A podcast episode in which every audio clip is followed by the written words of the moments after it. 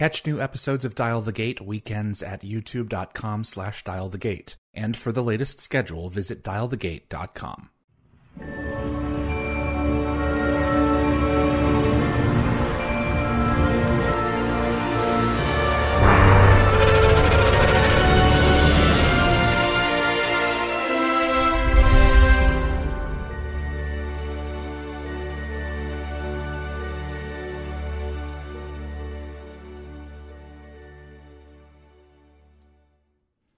Hello, everyone, and welcome to 127 episodes of Dial the Gate. My name is David Reed. We are joined by Joseph Mallozzi, executive producer of Stargate Universe, in this episode to discuss season one of that series. Before we roll into that, if you really enjoy Stargate and you want to see more content like this on YouTube, it would mean a great deal to me if you click that like button. It makes a difference with YouTube's algorithm and will help the show continue to grow. Please also consider sharing this video with a Stargate friend. And if you want to get notified about future episodes, click the subscribe icon. Giving the bell icon a click will notify you the moment a new video drops, and you'll get my notifications of any last minute guest changes. And clips from this live stream will be released over the course of the next few weeks on the gateworld.net YouTube channel. They are our partner. As this episode is a live show, Joseph Mallozzi has uh, joined us to take your questions live. So if you are in the YouTube audience at youtube.com slash dial the gate, uh, my moderating team, I believe it's Summer and Tracy today, uh, are taking your questions for Joe. And in the second half of the show, uh, we will uh, turn everything over to you guys for those questions. But until then, it's me and Joe. Joseph Mallozzi, executive producer, Stargate Universe. Welcome back, sir. How are you?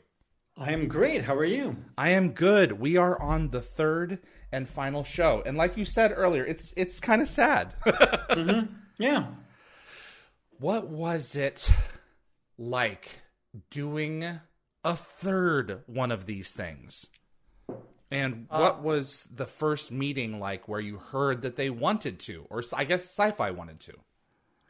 Um, no, I mean they, they had been discussing doing a spin-off for a while, and uh, by they I, I, refer to Brad Wright and Robert Cooper, uh, the co-creators of Stargate Atlantis, and uh, and uh, and Brad was a co-creator of SG One, and yes. Uh, they've been talking about ending SG One with the seventh season, and then spinning off a new series called Stargate Command.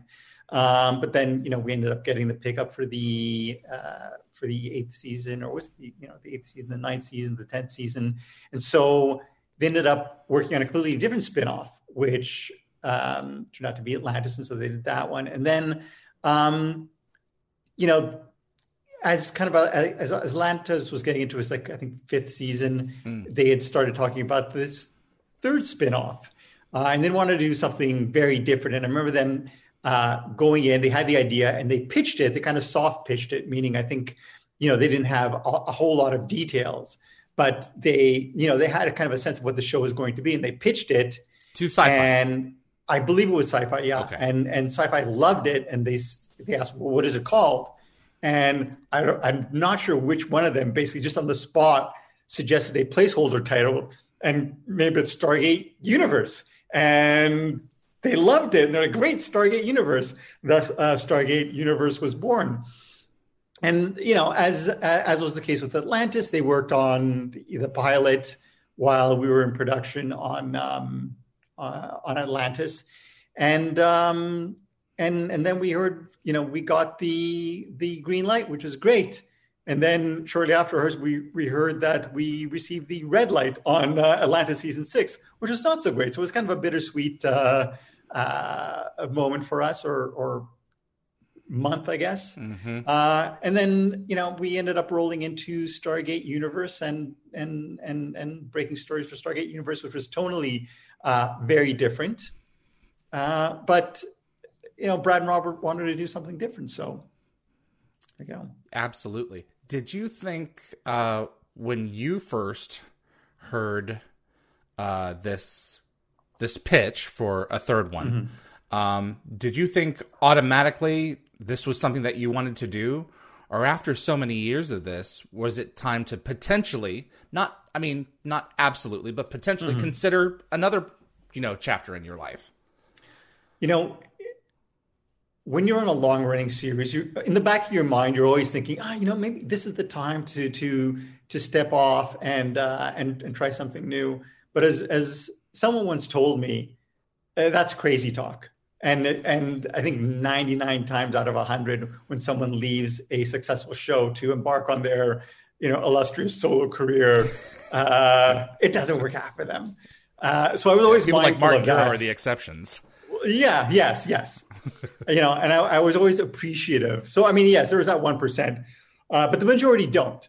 So I was I was always appreciative of uh, the opportunity afforded me on Stargate, and I frankly love the franchise. I love the characters, and the prospect of of doing a, a third Stargate uni- a, a Stargate series, but doing something very different intrigued me. What intrigued you the most about this premise? What were the new directions that you were going to be able to go off in that was like, you know what, I think I can sink my teeth into this one? I mean, conceptually, I loved the idea of a ship show. Mm-hmm. I mean, it's just kind of classic sci-fi, um, but with like a, a Stargate uh, uh, angle. So that really appealed to me. Um, I I really love the um, kind of the ensemble dynamic, and that's another thing that always always appealed to me. And I, have I've always been a big fan of ensemble shows. Um, and you know, I mean, SG One and Atlantis were ensemble as well, but uh, I guess not to the extent that Universe was. In that, uh, you know, the cast of characters were there were so many of them, and, and so many of them who were uh, not necessarily background characters, but more kind of peripheral characters. Um, initially, uh, Brody or or um, uh, Park uh, characters, uh, Volker characters like that, who were really um, really supporting players, and yet because of the performances by the actors, uh, you know, you know Peter Kelamis and, and Jennifer Spence and, and, Patrick Gilmore, we ended up giving them more to do, and mm-hmm. the characters grew, and as a result, you know, our our cast grew, our cast of characters grew, and that was a lot of fun. They furthered the plot. I mean, yes. one of my frustrations about Star Trek Discovery is that you know Sonequa is is great as the lead, but we there's her her entire bridge crew you know would have in a show like next generation have had episodes you know that focused on them and we never get to meet them because it's mm-hmm. it's not an ensemble show it is her show and maybe like mm-hmm. two or three peripheral characters and in atlantis it was it was flanigan and hewlett's mm-hmm. show mm-hmm. uh, and I, I agree i think that i think that with universe expanding the palette so that um, more people had a chance to shine really mm-hmm. lent itself to, I think, further storytelling. Yeah, I agree. I agree. And I have to say, originally, Destiny being pitched as a ship show, I wasn't sure if it would work because mm. if the ship becomes the vehicle, then what's the purpose of the Stargate? But then, as you watch it, the Stargate really takes the place of transporter and shuttlecraft. Right. It's still the the ship still has its own limitations, so I think it works. Yeah, and and and you know, I love the limitations. The fact that it was a you know a ticking clock that you you know when planet came in range, you had a window in which to get down to the planet, explore, and then get back onto the ship. Because if you miss that window, then uh, there, you know you weren't catching the shuttle bus uh, you know, down the road. That was it. It was, I, I, was surprised in circumstances where it was like we had people who who did indeed uh, miss the timer and mm-hmm, the show mm-hmm. the ship will go on without you like there's no unless yeah. there is some ulterior uh, some uh, exterior circumstance that gets you back on board you're mm-hmm. not coming back mm-hmm. you know um, who among uh, the core cast were you uh, really impressed with in these uh, initial episodes as as the show was growing? You know, it's hard for me to answer that question because I, one of the things that's, that I remember being struck by the fact that they they were all very, very, very strong, top to bottom. Um, and I mean, it, it, just became more and more apparent as as as the show went on. But it's very rare that you have such a an incredibly strong cast from top to bottom. I mean, you you I mean, usually your leads are always great, and then your supporting characters are you know, it, can be great, and in which case they pop, or, and or sometimes, you know, they're they're I had to say about adequate, and they just you know serve the, the function. But in this case, I mean, just right across the board, just a really, really, really strong and very deep cast. Yeah, some recede into the background as the show goes mm-hmm. along because mm-hmm. some are working better than others just by nature of the material and yep. the actor working together. So I get it. Mm-hmm. What about bringing in the communication stones once again? Was this always a core component of the show, or was this a few weeks in? You know, oh, you know what? Let's let's go ahead and and no, it was it was always a core component of the show, and, and Brad and Rob always uh, argued that the, the reason we use the uh, stones, and I think it's something that they pitched to the network that the network also liked as well, is that it opened up the show and allowed them to not only communicate um, with with Earth, but ultimately would get us off the ship. And really getting off the ship is easier said than done, even though the universe budget was healthier than Atlantis or, or SG1. You know, you would you would eat up a lot of that budget um, just by virtue of, of, you know, let's say, you know, being such a huge cast and like the, the amazing visual effects. You know, the the the idea is like, you know, SG1 and, and Atlantis were always off world, but you're always visiting these forested planet, and and and people right. would you know kind of you know get on us like oh it's always a forested planet. I would always argue that it, you know if they were going to uh, explore a planet, they would uh, more often than not really explore a planet that would be capable of supporting life. And what would Star Trek call them? Class M planets. Uh, and, and yeah, and and so by virtue of that fact, you were more likely to see trees and you know vegetation similar to, to similar to that of Earth.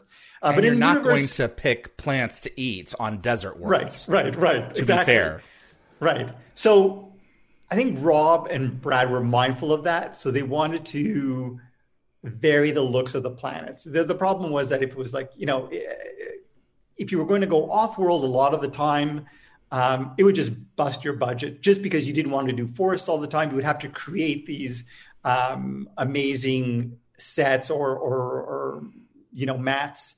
Uh, on the other hand, they felt that the ship, just being on the ship all the time, would feel claustrophobic. Mm-hmm. And so that's why they introduced the stones. Okay. All right. I loved the design of this craft. James Robbins, his his artwork is just absolutely mm-hmm. stunning. Uh, Rob Cooper took Darren from Gateworld and myself on a, a, a tour of the ship before the the, the show had aired, and the, it was Jules Verne. I mean, it was like mm-hmm. it was like walking into a Jules Verne novel. And uh, James Robbins said, you know, we built this set with steel we built it to last for several seasons to amortize that over the course of mm-hmm. potentially five seasons of show. Um, what did you think of his design?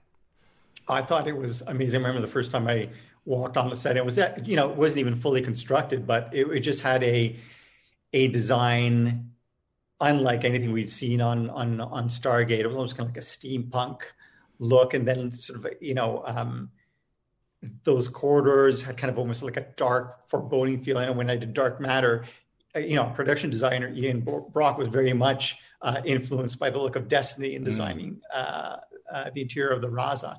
Yes. So, um, you know, I, I just love the look. I just, it, it, you know, just the uh, everything from top to bottom. By, by top to bottom, I mean not only sort of texturally the walls, the architecture, but the ceilings and floors. That was one of the big things uh, Rob always kind of hated about the SGC is that it just the floors were painted concrete and the you know the, the ceilings th- there were no ceilings. Whereas Destiny, right. I mean, you know, you can shoot up, you can shoot down. It was just uh, uh, an amazing set. And the fact that you guys chose to do um, from a, a, production standpoint, unconventional lighting which is one of the mm-hmm. things that I noticed early on in in in in, in watching it and in talking with you guys was like, you know what? We're not going to fully light some of these scenes. You know, some of these people mm. are going to be slightly in the dark, and it's going to kind of be an indication. You, you, can lend it to their their personalities or their objectives that way, you know. Um, but it was going to be just it was going to feel more real. Yeah. Um Yeah, the lighting was kind of a I, I know a point of contention amongst viewers. I mean, this, this is kind of the issue when we when you produce a show, you see the very best quality. So you're watching it on the kind of the best screen. Right. You're seeing so it looks amazing. Everything the visual effects to the lightings to to the sound, and then you know you broadcast it and it goes out on on you know their uh, conventional you know analog uh, uh, televisions and people at home can't see anything. That was the big complaint. Uh, and you know, you ultimately it's it's it, it's you know it, it lent a certain atmosphere, and it was really a beautiful show. But I know um, you know many viewers kind of complained because they couldn't see anything. I think uh, one of the things that has spurred a lot of the chatter in the past recent years of of people going back and rewatching the show now and and finding that uh, discovering that they like it is mm-hmm. partially due to the fact that we have enormous televisions now, yeah. and yeah. if we turn off the lights, we can see it. So mm-hmm. I think that there's an advantage there to to this yeah. industrial boom of flat screen TVs and and, and home surround sound systems. It's funny you say that because I have noticed uh, an increasing number of fans who actually uh, Stargate fans and non-Stargate fans alike who either discovered Universe for the first time or gave it another chance and suddenly, you know, said, "Wow, this this show was great. It's really too bad it only did two seasons." Exactly. Let's get the elephant out of the room, or at least address the Which elephant. One? Which one? Yeah, the elephant that was boom, Atlantis canceled. Boom, SGU mm. um, uh, is launching, which yeah. led to the greater impression mm-hmm. that one was literally substituted for the other in Sci-Fi Channel's mm-hmm. eyes, mm-hmm. and Atlantis fans and some, frankly, Atlantis cast members mm-hmm. Mm-hmm. did not take it well and chose to exercise their First Amendment rights to say what right, they wanted yeah, to say. Yeah. uh, thoughts on that before we get into this? Yeah, no, it's it's something I mentioned uh, in our discussion of Atlantis's final season. Mm. That I did, I honestly did not think it would be Atlantis's final season. I thought yeah. we would do a, a, season of Universe, uh, the first season of Universe, and the final, probably the final season of Atlantis or movies. Um, yeah, yeah but I was I was honestly expecting that sixth season. Okay. So it came as a surprise to me we that we didn't come back. Um, and uh, you know, I ultimately I, I don't know the reasoning. I mean, you know, I have to say I I, I reached out to to the studio and they said, um, you know, even though I think financially um, it didn't make sense for them to do a sixth season of Atlantis. There were other reasons to do it. I think they they they they suggested one of the reasons was obviously to to use Atlantis as a lead-in. So, mm-hmm. you know, and then when I I I spoke to the network, you know, they they seem to indicate they wanted that, you know, a, a, a Atlantis. So I'm not really sure what. And then it just didn't happen and it didn't happen. And uh, like I said, I was disappointed. I know people were like, you know, you guys uh, uh, canceled Atlantis.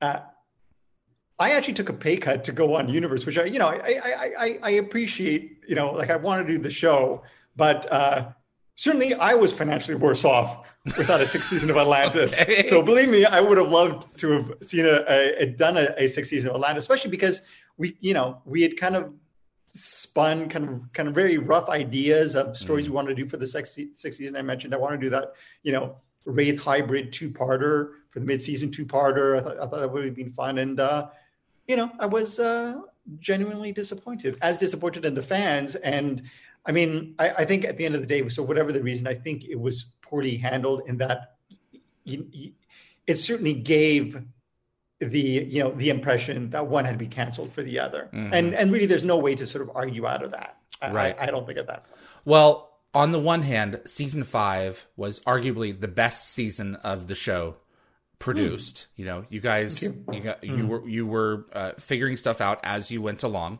and it got better and better and uh, uh, a second to that fans had already been uh, programmed to uh, be able to, to recognize and sign kind of get mm-hmm. get fat and happy with their circumstance of having two Stargates running. So we're just going yep. to do this again, you know, mm-hmm. and that's not what happened. No. So, what stories other than the ones that you wrote uh, that we're going to get into here in a moment? Uh, really mm. stood out to you uh, from your peers for that first season? And um, you know which, I'm, I'm which bring, ones? Yeah, I'm going to bring up the uh, episode yeah. list, but off the top of my head, the the the opening three parter, which was originally a two parter. Oh, but there was just so much. Oh, we lost Joe. Fire. Um, uh, I lost you, Joe. Can you back up? Uh, oh. The two parter was was originally a two parter. Yeah. Yes, originally a two parter. The opening two parter uh, became a three parter, and in much the same way that was it light and darkness? Yes. was actually one episode and then became um, uh, two. a two parter yeah. So hang on. So i mean really for me the the um, that that op- the, the, the opener was you know really stood out for me. I love the way that it kind of bridged um, old stargate with new stargate you know rick um, and, yep. and daniel guest starring um, which is something uh, maybe will happen in in, in the new uh, spinoff. I can if, only hope when that happens. Yeah, absolutely. Um, you know, I sort of like that, and I love sort of the introduction to the cast of characters, and and I just love that set. That that that Destiny set was very much a character, and just that you know opening of of them kind of flying through that gate, coming in hot. Um, it just you know it just kind of stayed with me, and then of course the design, the introduction of the ship, the the um, introduction of kind of this kind of new, um, you know, um, um, FTL window, mm. the the the jumping. Um, I just uh, that that was amazing. And then of course, you know, I mean, obviously the, the first two episodes were great, and then there was a trip to New Mexico that uh, that Rob took for uh, uh part three of Air. That was just gorgeous, and you know, it goes back. It goes to what I was saying about the fact that you know the, you want new looks for planets. You want to mm-hmm. you know differentiate the looks, and and and I mean White Sands was was gorgeous. So have you um, been? I have not been. Oh, I did not go. I've gone twice. It's one yeah. of my f- twice, three times, three times. Yeah. It's one of my favorite places in the country, and you guys used it to perfection. Mm-hmm, so, mm-hmm. and the Bisti Badlands, which we'll get into in season two, was another stunning yeah. season. But White Sands really showed that, as far as I was concerned, really showed that you guys were serious in growing mm-hmm, the mm-hmm. production value and really just putting every penny onto the print. Mm-hmm, so mm-hmm. it was solid. Um, yeah. I loved uh, Rob's episode Time. I think yeah. So that, yeah, I was going to get to that. I oh, mean, you know, I, I, mentioned no, no, no, no. I mentioned like you know, I another one that stood out for me for, was water. Yes. Which uh, another, you know, we visit another planet. You know, sort of very Hoth like, uh, and and uh, you know, just kind of a beautiful episode. But yeah, very much. You know, it, you know, if I think of standout uh, SGU episodes, probably my favorite is Time because I, I just love a good uh, time travel episode. And I remember we were breaking the episode uh, in the room, and we kind of broke it in the room, or, or, or Rob had the idea, so like, and, but he didn't have the ending. And he's like, okay, I don't have the ending. I'm just going to go away and come up. You know, I'll see what I can figure out. And it was quite something. What he came up with was was quite something. And I know sort of, you know, a lot of the uh, fans were like, "Is part two next week? What's right. what's going on?" And uh, you know, I just love love the way that that episode ends. It just was uh, Butch Cassidy a part of the the discussion when you guys were all together, or did he come with that later to button up the ending? I think he probably came up with that at the end. Okay. I mean, in the at the in the script stage. I mean, you you know you you beat out the episode and you know office is not it's not super detailed right. and you leave it to the writer to come up with with the details and, and rob did it was fantastic i just remember we ended up building that jungle set mm. on one of our mm. stages and and and get and get rain and it just you know it was just uh quite the episode just from a uh from a prep and production standpoint but also from a finished episode stand uh, standpoint it's really one of my I think top five favorite Stargate episodes. It looks great. I, I, I agree. It's definitely up there. And the unconventional ending, I, I was among those who were like, wait, what is what's going on? And Mm-hmm, it took me about two or three minutes to process, and it was like, ah, okay. yeah. We're seeing part two of three at least Mm-hmm. loops, and we have to infer the next one, which I think Mm-hmm. is great. You know, It- it- you want to you want to make your audience think. That's how you do it. It's- It does, yeah. Absolutely.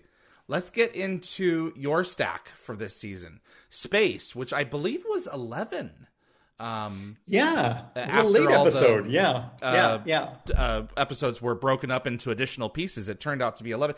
I think that this was one of the the more frustrating things as a viewer that this episode was retained for after the the mid-season break. Um, I think that had it been a part of the group for the first half, I think that Universe may have had a stronger performance because this is where everything begins to expand. That the Yeah. build up that we've done for the first 10 episodes of getting to know people is starting to pay off a little bit. Yeah, and it could well have landed. should have landed before the mid-season break, but it didn't because, like I said, you know, the the opening two-parter became a three-parter, Right. And the and and light became darkness and light. So that's an extra two episodes. Uh, it got pushed. So what was it? Episode eleven. It was So uh, it, it be- was 11. yeah, so it would have been nine. So it would have been nine. So um, yeah, I mean, in that respect, you're you're right. It it it, uh, it probably would have benefited from um, from airing before the uh, midseason uh, before the midseason break. What are your thoughts on Young leaving Rush to die at the end Love of it. Justice? Love it. You know, I, I love complicated characters. I love uh, bad, uh, good people who do bad things as much, almost as much as I love bad people who do good things. Uh, so, you know, he's a, it, it's something that obviously we've never done in the in the previous two Stargate uh, shows, and and that's what kind of appealed to Brad and Robert. There's this opportunity to really delve into kind of the darker side of of, of these characters, and and and uh, you know have them make these these you know kind of darker decisions. We did a bit of that in uh, in in Stargate, but not to this extent. I mean, you know, we we talk about uh, Shepard feeding the um, you know feeding feeding that guy to the wraith. Um, um, was it became Mrs. Miller or Uh, uh, Miller's Crossing. Miller's Crossing? Sorry, Right. Uh, Yeah, you're close. yeah, yeah, yeah. So uh, in that, but but then again, I mean, it, you know, it, it was dark, but there was really, it wasn't really. He didn't really. I guess he crossed the line in, in, in some respects, but I think like was he dying or something, and he he willingly sacrificed himself, and and and Shepard la- allowed him to do it. Mm. Whereas um, here, Young is getting rid of a- nuisance. You know, there's no there, there's no really you know uh, explaining away what he did. And a political enemy at that. Yeah, yeah, So and and you know I love the fact that uh, uh, Wray ends up calling him out on it uh, in in, uh, in in the next episode. she sure does. You shouldn't have left him on the planet. Yeah, you know but i mean at this point he had placed he had i would argue more than a nuisance. I, I would uh, he you know was set up to be a murderer. And it's like okay you know at a certain point you guys have got to find some way to make peace. And it caught mm-hmm. it takes several you know it moves into the the 1st half of mm-hmm. season two before that is beginning to be resolved. It is um, a, a huge holy shit moment. I mean, were you surprised? Were you shocked? I uh, yeah, I was I was really shocked. I was like this this ends here. You know, mm-hmm, he mm-hmm. really did and I was I I wanted to to really like uh Young and his motive. I mean, he mm-hmm. was never going to be like a Jack, don't get me wrong. Right. But after he did that, it's not that I disliked him because I, I didn't dislike him. It was like I didn't know where to put him in my mind. And Yeah. that's I think what Yeah. you guys were going for. Exactly, exactly. exactly right. We have um, a great adversary that is just touched on in season three with the departure of some uh, season three, episode three, with the departure of a craft off the hull of the ship, which says you know it's another another nod that yes we are this is a continuing story. We're going to be leaning into into other things, and you return this uh, species. Uh, in this episode, they park themselves right in front of us and tell us in English, surrender. Um, I'm trying to remember the, the Nakai. I think it was the Nakai. I don't think we, we, we never named them. Never I on think I just named them for the yeah. That's I, I'm assuming that was a production name. Uh no, that was I just named them out because everyone was. I think we referred to them as the the aliens. Yeah, the blue then the fandom was like, "What are they called? What are they called?" And I thought, well, I guess they do deserve a name. So this was one of the cooler um, species because I, I forget who it. I think it was Image Engine who had developed the replicators uh, largely, and then they went on to produce the prawns for District 9 and then you guys were like, "Let's hey, you guys can you can do um, total photorealistic yeah, uh, uh, bipeds. Let's have some for the show, and they looked amazing. They were Yeah. so cool. How did how do you think they Yeah. were pulled off? I, I, I think amazing. They did such an amazing job, and of course, you know, overseen by our visual effects supervisor Mark Savela, the amazing Mark Savela. But Brad and Robert, in particular, were just they didn't want to do rubber masked aliens anymore. Right. That's one of the things with the, you know because this was a very different show, uh, but. You know, we were never able to do full CGI aliens in the past, really, because um, they were just so prohibitively expensive and they never really worked out. I mean, what was that episode where uh, You had the Um, Reol with uh, Lieutenant Tyler in uh, the Fifth Man in season five. It's one shot. It looks Yeah. cool. Well, it's technically Yeah. two shots, but you're right. You can't really sink your teeth into it. No, I mean I was thinking of the episode where um, where they join um, Landry at his cabin. Ah, up, yes. Okay, the, the that- bear, that- the mutant bear. Yeah, it just it just you know it really didn't work. But uh, but these aliens did. Yeah. And and uh, you know I remember the the fandom being very impressed and very very excited uh, at the prospect of uh, finally uh, encountering aliens and not just people in uh, Who descended rubber from masks. ancients. Yeah. Yeah, I mean, arguably, other than like you know uh, the Iranians, like Tenet and Jupe, you know, you had a story reason for humans, and at this point, you're so far out there in the universe that the only life you're going to encounter is going to be non-human. Yeah. And I mean, the Ursini in the second season, they Mm-hmm, were they were cool as we'll get to them. Uh, but I think the Nakai uh, uh, were were something special, and I it, I I really wanted to know what their story was. Mm-hmm. You know, uh, would you guys have kept that nebulous and kept them just like pecking at at at, Destiny like ducks uh, Yeah, throughout the I- show's I- I- run, or would you have ex- gone into that? I think sort of as time was would have gone on, we probably would have revealed a little more. I'm not sure if we would fully reveal. I don't think we would fully reveal everything, but um, yeah, I mean, you know, after a while, the pecking, while well interesting, it's a little frustrating. So Right. we would have uh, yes revealed more. Was there a, a, uh larger game plan for them that was that was planned? Um, you know, this is a question for Brad because he had Okay. a larger game plan for a Right. lot of the elements, including like the major arc uh, related to the background radiation. And, you know, he explained some of it.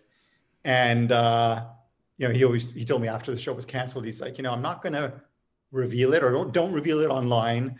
You know, in the event that I get the opportunity to finish the Right. story, I want to surprise the audience. And so, Well, I mean, the, the the thing that terrifies me is that you know something's going to happen to him and we'll never know. It's like, please well, have he this. told me. okay, and David So- Blue knows. So Yeah. okay, Yeah. so yeah, I, I always want to have you know his his uh ho- his, his hopefully he'll wishes get, are paramount. Yeah, so hopefully you'll get the opportunity to Yep. to, uh, to tell us in a kind of a you know in a uh, roundabout way if uh, if that fourth series goes. Yeah, I would I would check hope in that with Destiny. Right, and I would hope that you know, uh, in a, in a tangential way, Mm-hmm. um, their circumstances could at some point weave into the plot. So, That would be nice. All right, let's have a look at so divided. Um, you you did these two back to. It really is a two parter in many or a three part, I suppose, Yeah. in many respects Yeah. uh, with Justice. Um, the first real come to blows moment for the show Yeah, with the cast, the the crew of of the ship being split right I- down in two.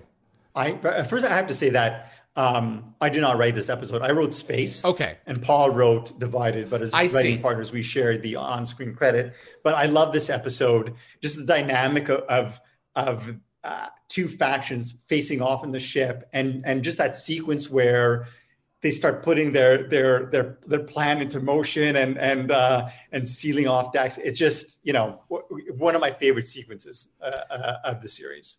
it's um a great departure from and and arguably like a like a uh SG1 would have never done this. You know, it's one of those things where it's like, you know, the heroes are the heroes, the villains are the villains, blah. and it's another great example of of making um, a grayer show where they're more like us than they are like, you know, like any of these heroes that have been depicted before. And, you know, you risk uh uh turning the audience against some of the characters because of some of the things that they do. Yeah. But I think in the long run it works. Yeah, I agree. Subversion. Dr. Rush and Homeworld Command investigate when Colonel Telford is suspected of spying for the Lucian Alliance. So, Yes. uh, Lou Diamond Phillips' character was always kind of a uh, a wild card figure. I mean, obviously he was a U.S. Air Force colonel, um, but at the same time, you know, something was going on with this guy, and I think that was pretty apparent midway through the show that season one that something's happening here. Um, how was it having Lou Diamond Phillips on the show? I love Lou. Lou was a great actor and just a, a- an incredibly nice guy, and a uh, a gourmand. He does love his uh, his food, uh, so you know, but, you know, I do appreciate that about Lou. But Lou, Lou is Lou, Lou is fantastic, and and his character was I, I always thought thought very interesting in that he was um, kind of real thorn in Young's side, and and you know, even as his character developed and you find out sort of you know, what's going on, um, you know, you don't really know how much of it is outside influence or, or how much of it is him. And he's one of those classic characters that you start off hating, but end up really liking. They kind of redeem themselves. And I'm, you know, Mhm. I, I was a big fan of, of a good redemption arc, and Mhm. uh, and and Telford's was was great. I was the intention to get him on Destiny by the end of that first season. Because I mean, we're talking a pretty big actor here who's stepping in to Yeah. to lend uh, his weight to the show. And could, was there a potential for him to become a complete regular in season two? Um, I don't recall Okay, that was that being the plan because if, if that was the plan, then he would have been a regular in season two. I see. Okay, Um, you know, I can't speak for season three or what the plans were for, for season three. right. Um, you know, he he was an interesting character, but I think the the the reluctance to have him actually on the ship stemmed from the fact that he um, he served a lot of the similar functions that that uh, Young did. Um, and Right. even though sort of the characters were kind of a, a loggerheads, by the time I think season two rolled around, he was, um, you know, like I said, he had redeemed himself. Mhm. So so we're, we're kind of missing, uh, you know, that that that initial um, um, uh, uh, conflict between these two characters. Right. He almost was um, the guy who was on Earth just at that point, near in, in the end, just going to bat for Yeah, uh, Destiny. You know, he was kind of their ambassador at that point because Mm-hmm. he had been out there and managed to come back, and so he's got the guilt for that. Yeah. And then you know, what else are you gonna do? That's that was supposed to be his mission. Mm-hmm, So Rona Mitra guest starred as Kiva in uh, the last two episode, the last three episodes, I believe, of Mm-hmm. of the season, which was Subversion and Incursion one and 2 Mm-hmm. Powerful presence. Um, she ended up getting killed off at the end of of the season, um, but it was you guys were growing the Lucian Alliance. Uh, Yeah. into a threat for Destiny. And I loved the continuing story from SG1 all the way through, saying that, you know, again, this is a continuing universe and there are consequences. Mm-hmm. Um, what did you think of that casting and um, how did uh, uh, how did the, the season resolve in, in your mind? Yeah, she was great uh, as as Kiva. I mean, um, you know, as, as I mentioned, the fact that Paul and I read a script separately. He wrote Sabotage, and Okay. I was writing Incursion, which was originally a single episode. And then as I was writing it, this is this rarely happens. Usually at, at the outline stage, you realize you've got two two separate uh, you you, you got two episodes. But as I was writing it, I realized this is you know as I was getting to the end of the, the I think the fourth act, I realized I, I, there's no way I'm going to be able to wrap this up in two episodes. You're running So out of runway. them- yeah, yeah, exactly. And they're like, great, okay, so you know, do a, do a two parter. Uh, and so we we I, I wrote uh, the final two episodes. I remember Brad saying, I, I can't believe we thought this would be a, a, one episode because Right. there's just so much going on. And yeah, very dyma- dynamic episode. I mean, I I, I uh, um, I, I kind of like the Lucian Alliance. I mean, when, when we originally introduced them, I know sort of the fans were like, oh, these guys are kind of buffoons. But again, Well, you know, we kind of redeemed them yeah, as, you as uh, a little Give them more, black yeah. leather. You know, yeah, exactly. we got uh, we got uh, Mike Dopud uh, involved and on board. I was Yes. like, uh, you know, working with Mike. Um, so, I mean, you know, as as a as a uh, as a, a season finale, it was it was just also just you know a lot of fun.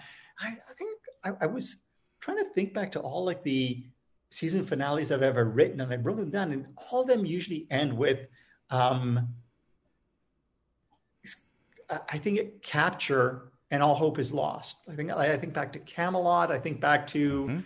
uh, what was it? Um, uh, was it the, this, this, this The uh, Siege. siege? Yeah, for season one of Um, Atlantis. Yeah, yeah, Well, in, in in both of those respects, for Camelot and the Siege, uh, Camelot is essentially the end the the ending of the first season of a new show, if you want to look at it mm-hmm. that way.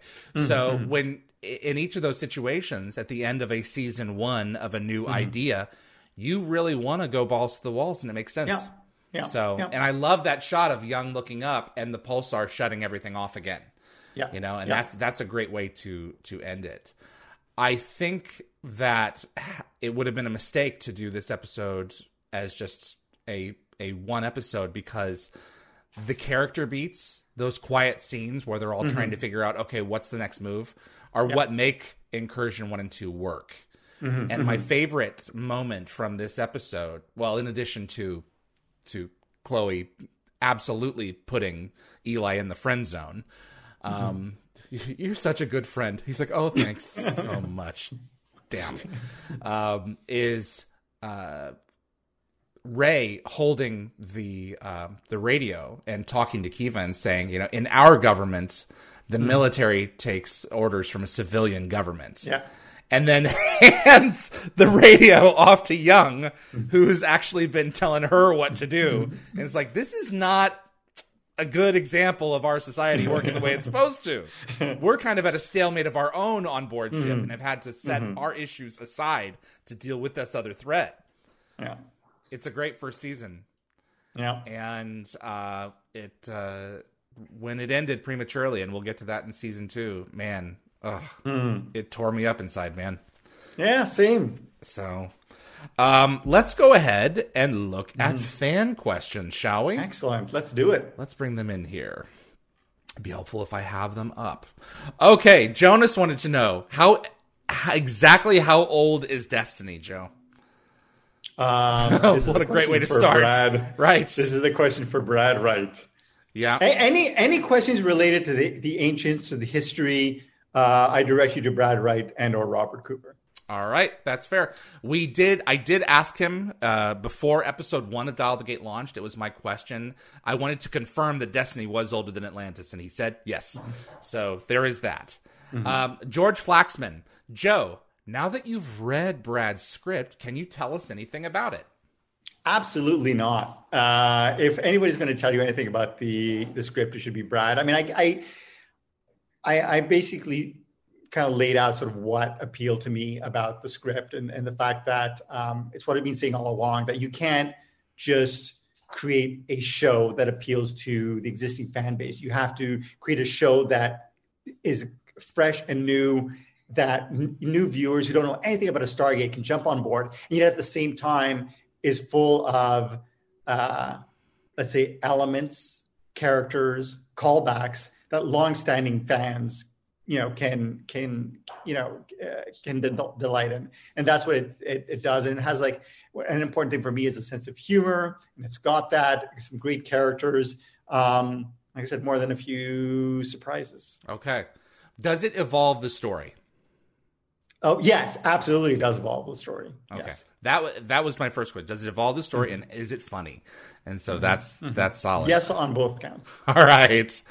Harley Parks, uh, Stargate Universe's music track was just amazing. Um, will the atmosphere be the same? I guess they're inquiring into that. These these are Brad Wright questions, folks. Just so you know. Yeah, I mean, you know, you know, sadly, Joel uh, Goldsmith, Oh who was God. responsible for well, you know, the music on all three of the previous Stargates, passed away. So, in that respect, it, you know, it, it, it won't be the same. But, um, um, you know, again, you know, once we, hopefully, once you know, this show gets into production, I mean, Brad will be showrunning, who showran, who's the showrunner on the other three productions, so you can expect the same level Mm-hmm. uh, and quality. And Neal Acree, who did a lot of uh, the music alongside Joel, he is still very much around. Yes, So- yes, we follow each other on Twitter. There you go. Exactly. I uh, want so badly for a compendium of Joel's uh, Stargate music to be released, particularly from uh, Universe, which I've I've gone to the trouble of ripping it from the Blu-rays just so that I can listen to it. Particularly the, a lot of the music from uh, the pilot and from Darkness and Light, and and the finale, which I think uh, that final piece of music may be the best piece of music that he wrote for the Yeah, it is far as I'm really memorable. It's beautiful and just the perfect uh, accompaniment to the to the ending to the finale. Um, and I honestly, I, I don't understand why MGM never released the soundtrack. I know its fans have been asking forever. I know. I know. I uh, I have I had my hands on the Atlantis uh, uh, soundtracks while I was there uh, working with MGMs for a plan to use some some element of it for Stargate Command. I never had physical access to Stargate Universe, and Neal and I have tried to put our heads together and figure out where it was, and. I, I don't know. It may be on a hard drive somewhere with the Goldsmith estate. So we'll have to see. Uh, F7 Super Serial. All right. Hello. Destiny is always, I think, referred to in the neutral gender, it, despite ships being traditionally referred to as she. Was this a deliberate choice? That's a good point. I don't think Destiny was ever referred to as a to she. be honest with you, I didn't even think of it. and I don't think Atlantis was either. Atlantis was a ship too. Yeah, So. I don't recall. I don't. I don't remember. Yeah. Okay. Nico uh, Kibler, can you tell us how far the negotiations with Amazon are, and will you be involved too? Um, a, I will not be involved. I am. Uh, I was just asked to read the script uh, and provide my uh, my thoughts. Uh, and I have no idea what the timeline. Just the fact that the deal is finally closed. Um, the MG, the deal with MGM uh, suggests it'll happen sooner than later. Okay, that's fair. Parker Brown, is there hope of reintegrating SGU with the proposed new Stargate series? I think you've I think you've touched on that, Joe. Yeah, I mean, you know, like I said, this this show has to basically stand on its own. Yep. Which it, you know, judging from the pilot, very much will. Having said that, there is the possibility to uh, tie up some loose ends with regard to, let's say, Atlantis or, or, or Universe down Perfect. the line. Once we, you know, get get our uh, get once Brad gets the show's, you know, feet on the ground. Kevin McCabe, biggest question, Joe, was there ever fish in Jack's pond? Uh, I believe there were always fish in Jack's pond, and and Yeah. uh, and uh, and and Jack was just screwing with them. I think so too. Yeah. Uh, well, I mean, if you're not going to put any bait on the end of your lure, you can say that there are no fish in your pond because you're never catching one that way. Manuela Solaho. I apologize if I butchered that, Manuela. Uh, how many Stargates are in the universe, Joe? Lots and lots, lots and lots and lots. I would think it would have to be in the hundreds of 1000s Mm-hmm. Maybe Let's maybe tens of thousands, but there's got to be a lot. It's a fair approximation. In in the universe, Yeah. I mean, yeah. Is it um your opinion that the ancient well, I mean this is an ancient's question I, I guess for Rob, but is it your opinion that there were networks potentially in Andromeda or uh, some of these other galaxies out there that the ancients took a look around yes, the in, local in group? my mind, yes, there Yeah. were other networks in other galaxies. Okay. Yeah, I would think This- I would think so. In my mind, we Yeah. you know we never really discussed it, but Absolutely. Elizabeth Lee, is the wormhole drive introduced um, in the end of Atlantis to make a useful appearance either with Atlantis itself or especially the ship going to catch up with Destiny? These are all guys, these are all these are all Brad questions. no, actually, the, the the the wormhole drive was something that I'd wanted to do. Okay. and we never found the opportunity to introduce it and then basically we ended up drop you know introducing it in in, in the in the finale Yeah. which I, I just you know again in retrospect i wish we'd introduced it earlier Okay. so that it didn't seem sort of like you know kind of a deus ex machina uh, That's uh, true. the finale Did did it concern you that would it would have made hyperdrive travel obsolete and that it would have given perhaps too much strength to um, uh, Atlantis? no because we had a uh, way to address that issue which Ah. was kind of set up um, stargate extinction Ah, okay, very good. I I always thought that it was one of the more clever ideas uh, from uh, from Atlantis, where you, you you you turn on this this lightning rod basically, and it makes hyper hyperspace and subspace basically a detonator. I thought Right. that you you can't go near it, you will die. And I thought that that was always just a great idea. You can't turn stargates on, and you can't go into hyperspace. Um, that was cool. Uh, just in case, I loved SGU. I was wondering, however, why things grew as dark, particularly um, with Rush, and then stayed there for so long.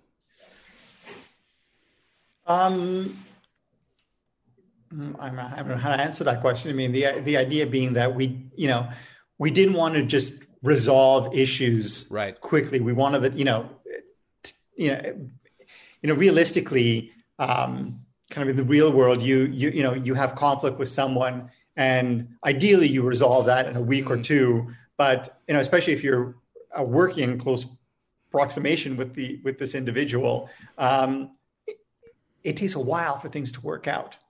Okay. And also, we were looking at five seasons. You know, that was the story target, right? Yes. So you're just beginning to get knee deep in stuff by the time we get the plug was pulled. And they did end up uh, achieving an understanding Yes. Yeah. eventually. Absolutely. Uh, when when we get to uh, the episode that uh, um, that introduces the the oh it's twin destinies that that exchange between them. You know what? I'm saving this for next season. All right. I was All right. happy that Young came around to Rush eventually. Let's put it that way. Applied Focus. I would have loved an SGC anthology show that would have been following various missions from several teams, and we could check in on the Atlantis Project or Icarus as a broader Stargate show. That's an idea. Yeah, it's an idea. I mean, but but in that case, you're dealing with a revolving cast. Uh, so you have the costs of, you know, um, uh, of, of, of the revolving cast. The fact that you're going off world every every episode, um, you know, brings up what we talked about. The fact that are we will be visiting forested planets all the time? If not, then how are we going to change up the look? So um, I love the idea. But it just would have been very, very expensive. But from a, a, a story standpoint, I always like the close-ended stories. You go to off, you know, to a planet, um, encounter some difficulty, and then wrap it up by by episode's end. That's fair. For some reason, though, anthologies don't sell well. They don't. No, Oh, I love them. so do I. Interesting. Yeah. Lockwatcher. Joe, was there any actor you wanted to get on the show that you just couldn't get for one reason? For scheduling or they just weren't interested? Um, I honestly can't think of an actor that we wanted that we didn't get. Okay. You know, none really come to mind.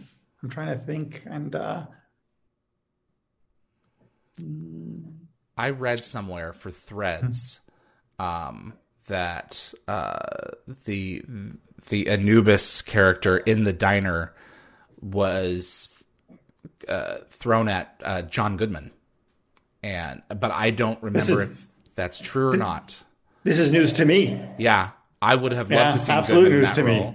Role. Um, But the actor uh, who who portrayed him was was great. He's unfortunately passed on. But I mean, it, would- that would have been interesting to see John Goodman in that role. yeah, I mean, it would have been interesting. I, I I've never heard. This is a first for me. So Okay. maybe maybe it it was the case, but I don't. Teresa MC from the Atlantis episode Submersion. Were there any plans to salvage the Wraith cruiser on the bottom of the ocean? Uh no. Yeah. There were no plans simply because we would have been carrying an extra expensive set. A wet one at that. Yes. All right, this is esoteric, but I'm going to throw it at you. Dan Ben, Mm-hmm. in the pilot of SGU, why didn't Sam? Uh, why didn't the Hammond have uh, Asgard weapons on board? It's a fair question. Was it that the Odyssey I think was the only one equipped with that? I, I don't think it because I don't think it was. Yeah, so uh, she the Hataks are in orbit of the Icarus planet, and we're Right. throwing conventional weapons at them. That's a fair point. yeah, I don't. To be honest, yeah, I don't recall. Okay. This is a, a great question for Brad and Robert. Right. Yeah. They wrote the Odyssey had the- the Asgard pilot. beam weapons. Yes. Um, yeah. And I'm pretty sure that the Daedalus did too. Maybe the Hammond just wasn't outfitted with them yet. All right. Summer. Hello, Summer. In SGU, there seemed to be more drama within the crew instead of the old formula where it was us versus evil in the universe. Which of these styles do you personally prefer writing for? Uh, I very much prefer writing the style that uh, we saw on, on Dark Matter, which is a a, um, a- a- an episodic format existing within the backdrop of a serialized uh, storyline, uh, very character driven with a heavy dose of humor. It's almost a hybrid, so you can get the best Yeah. of both. You know, I think Yes. that SG1, I think that all the shows really pulled this off well. Yeah. So, um, Raj Luthra was the design of Destiny meant to look like a chevron from a bird's eye view. I believe yes, that was the intention. That good, I- good catch. Yeah. Yep, absolutely. William Aarons. How does Joe see the character of Dr. Rush, who, as the chief engineer, so to speak, of SGU, has a darker personality than either Carter or McKay, but almost has a religious desire to find the meaning of life? How do I? How do you see the character? Like, I, I guess it's like, what, what was your, you know, impression of of the character and and you know how Robert Carlyle pulled him off? Um, you know, I mean, the character was pretty much how you, you described him, and, and Robert Carlyle was like such a huge get, and Yeah. he was, you know, amazing. I'm sure uh, Brad or Robert already talked about this, the fact that he came on, you know, on, uh, you know, to the offices and and basically pitch Brad, um, you know, various levels of uh, uh, uh, his Scottish uh, accent. And he says you can go. I think he had like five different levels from from very thick Scottish accent to Unintelligible. to non. I think uh, you know to Brad. Brad picked a a, a, a two, which was basically not you know not not the lowest. Uh, you know, easy to understand. And it was funny because I could understand him perfectly when I would watch the dailies or in the episodes. But when I would see him in the lunch line and he would talk to me, half the time I didn't understand what he was saying. Yes. So his natural, uh, you know, accent is so thick. Elena uh, tells the story of you know first meeting him, and he's very soft spoken. He's very gentle, uh, and talking to her, and she was like, "Oh my god, we are screwed. No one's going to understand this guy." And then when he's on screen, he's right there, and she's Yeah. like, "Oh, okay, all right, this is going to work." Yeah. He just dials it up. Yeah. So. Harley Parks, the Raza started in cryotubes when SGU ended in cryotubes. Coincidence? Everybody points that out. That is a coincidence, but an interesting one nevertheless. There you go. Raj Luthra, any details on on uh, a planned arc for season three of SGU? Uh, no, actually, we ne- never got that far. Unlike. Stargate uh, Atlantis, where we kind of beat out, we're not even beat out, we actually pitched out a bunch of stories yeah. that we kind of I put on the whiteboard. We didn't even get a chance to, um, uh, you know, to to to work out an arc. I mean, I I remember, um, you know, on my blog shortly after the um, the uh, the cancellation, uh, you know, I pitched out like a, a, bunch of ways it could have gone from from uh, um, you know having having um, you know being in stasis for for what you know whatever maybe three or four years and having um, uh, Telford mm. lead a uh, you know a, a team onto to, to, the Destiny to rescue them to you know you know maybe a little lengthier in them encountering um, you know another uh, spacefaring race to them being out for like centuries and Earth right. being long gone by That's the time a great they woke idea. Up. Yeah. yeah. So you know, who knows what we would have gone with. I loved the I for me personally as a viewer. I was mm-hmm. disappointed that we were leaving this galaxy at the end of season two because that twist at the second half of the season I thought led to all kinds of things that we could mine with having um, another race of humans in that galaxy uh, who were more pretty much more advanced than we were uh, and resources that we could mine. But those those those damn drones, you know, mm-hmm. had us had us reconsider. I would have loved yep. to have had uh, an SG team from that race uh, connect to us and and help and lend us a hand. Yep. Yeah. Great, great idea. William Aarons, was there ever any thought to not killing off Rhona Mitra's uh, Lucian Commander Kiva?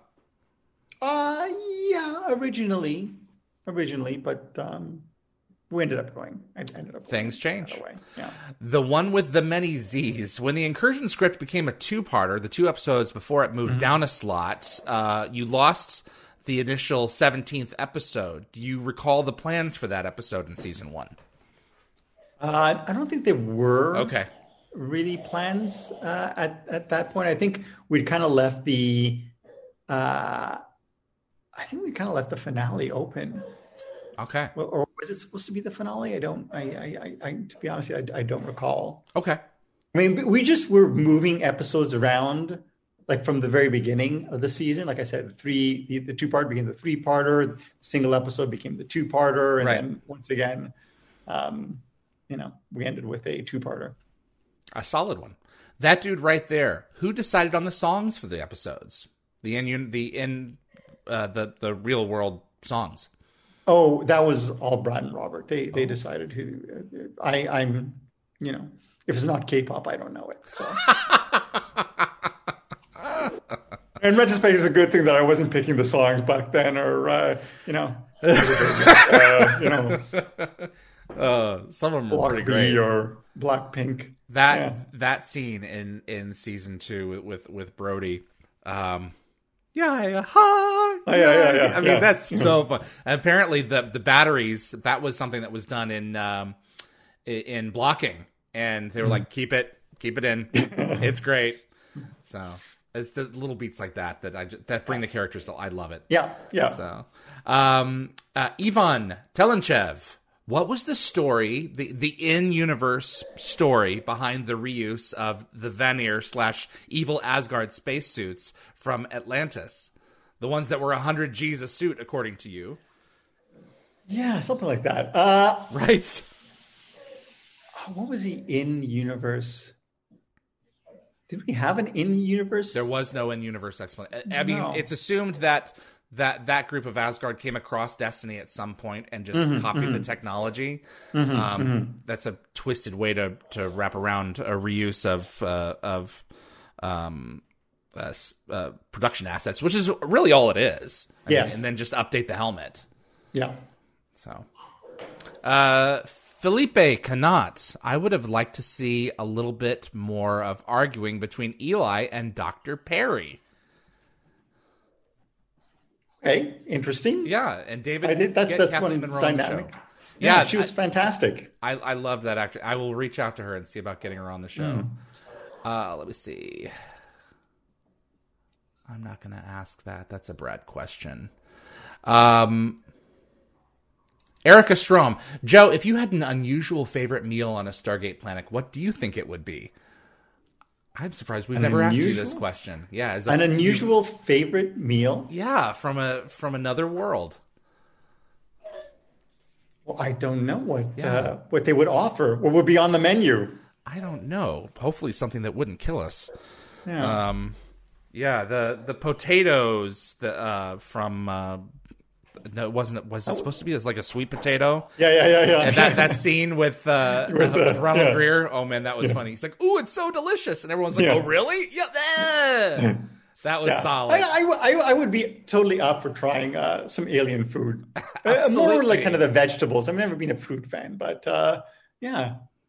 Winston Alexander, were there any plans to do a, a Stargate Universe multiverse after uh, season two's Common Descent when you were introduced the the split? We we get that with Epilogue. Yeah. Yeah. Carl Binder, one of my favorite scripts of his. Yeah. Yeah. Uh, he, yeah, he wrote a lot of fantastic scripts over the years, but that is, is also one of my favorites, absolute favorites. Tracy wants to know, Joe, how is Suji? She is great. She's actually crying right now because she. I heard her. Oh, she ate already. I don't know if she's crying, but uh, but uh, yeah, she's sadly she's she's not walking. So um, she's kind of stopped walking like three weeks ago. So now we're uh, we got her an attachment to her wheelchair so she can uh, can still kind of move her legs and you know hopefully you know ensure that her muscles don't totally Right. atrophy. So Do, do you have a diet, a specific diet for? her? um, there's food she likes, Okay. but I mean she's she's almost seventeen, so she's at that age where you know whatever she enjoys. Uh, you know, that's fair. Absolutely. you know. Uh, Guanalex. Guanalex. How much is Claudia Black like Vala? Uh, I would say not that much like Vala. Really? Yeah, Okay. yeah. Um, let me see here. Juan Manuel. of this, you know, You what now? characters who are like their characters. Uh, it's thought Brian J. Smith was very similar to his character. Of- Brian, yeah. yeah, I would uh, definitely you know, David just Blue. kind of. So in terms of their interests, were very very compatible. Yeah, yeah. I guess their interests, just in terms of personality, though. Right. I think that David is stronger than Eli was. You know, Mm-hmm. Yeah, in yeah. terms of Yeah. in I just terms- you brought, you know, yeah. Scott was a, a very likable character, like a Yeah. like a good, grounded uh, human being, and Brian was the same way. As like you know, I, Ivon Bartok used to say uh, about Brian, he he's easy to root for. You know, whenever we Very hear, much so. oh, he landed something, he's he's got something. I mean, you're happy for him, but just he was he's he's such a good guy. Absolutely. I would have to agree with that. Um Teresa, MC, would you cast David Reed in a cameo role in the new series? Absolutely, absolutely. oh man. I'd have If to I was a running the show, but I'm not. So this is a There we go. for Brad Wright. Juan Manuel Perez, did you ever beat yourself up not making a furling episode? Uh, no, not at all. I actually never wanted to see the Furlings. You got to keep some things from mysteries. Yeah, yeah. You know, Yeah. I think the furlings were completely unlike the, the giant koalas that we saw.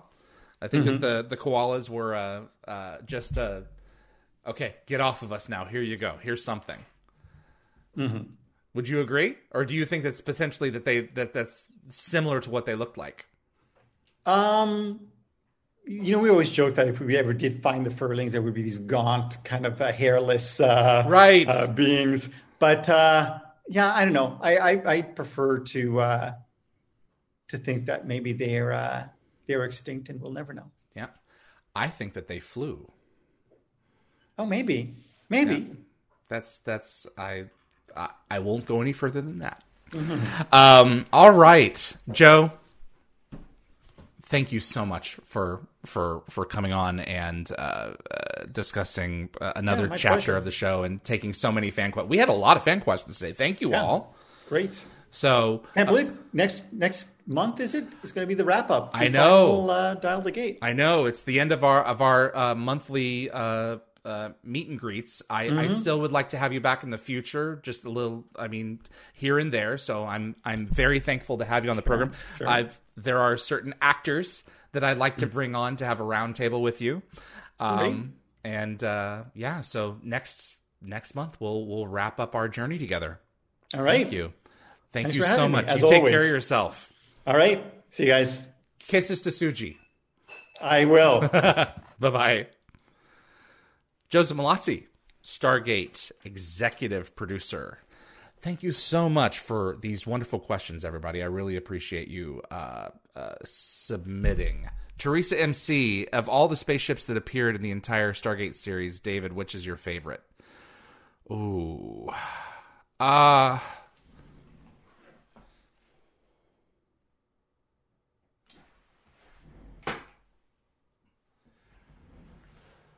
there was something um, about this ship that I can't put my finger on it. I have always been in love with this design, and I think a lot of it just has uh, to do with, in terms of my love for the ship, has to do with uh, the mythology that was behind it, and um, a mythology that was never completely explained.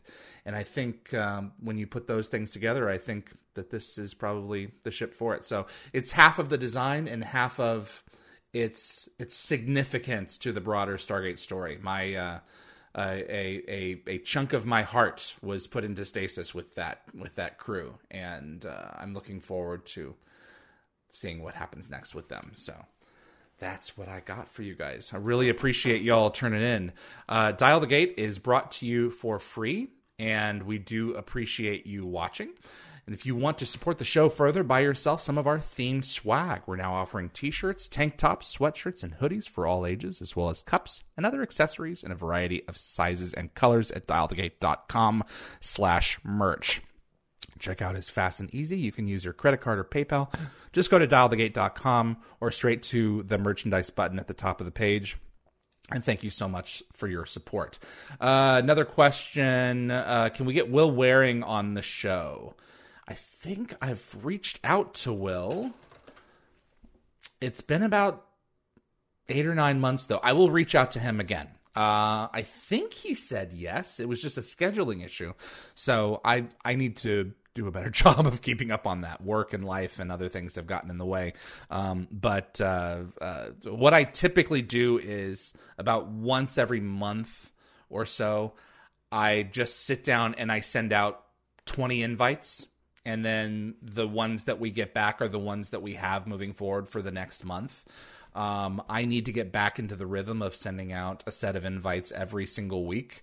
Um, that's just how how we've been doing it. So, my thanks to my producer Linda Gategabber Fury. She is my right hand in uh, publicity and uh, helping make the show go around in terms of outreach. So, thank you, Linda, very much.